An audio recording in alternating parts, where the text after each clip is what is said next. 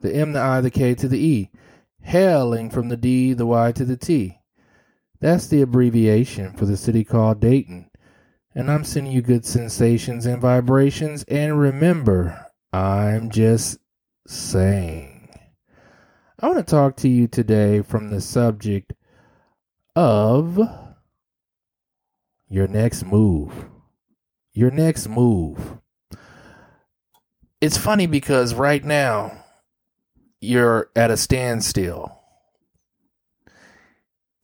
You're busy and you very well may not be productive because you can be busy but not productive.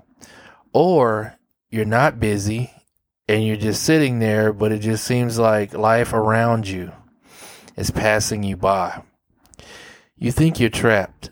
You think nothing is going on. But the funny thing about that is that you are incorrect in that assessment because there's something else coming up for you that you don't even see.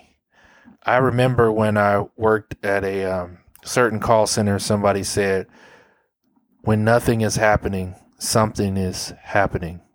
I've also heard it said, when you're reduced down to nothing, God is up to something. So your next move is coming. And I've heard it said that stillness is a move.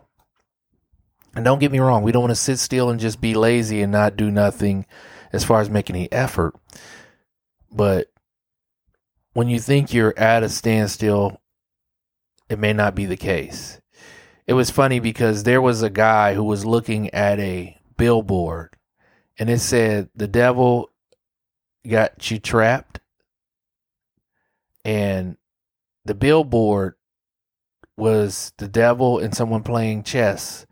And a chess expert walked up to the billboard and said, It's a lie! It's a lie! It's a lie! The king has one more move.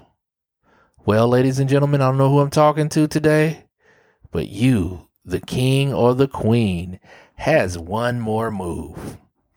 And the funny thing about it is you're so saturated and inundated with the perceived problems that you're thinking that you don't have another move, but you do.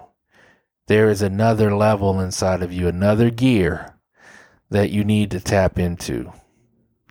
You're thinking that you're done for, but you're not. You're not even done. you're thinking you're done for, but you're not even done. So, there's one more move that you still possibly can make. There's something else that can happen. Oh, and trust me, you're going to find it.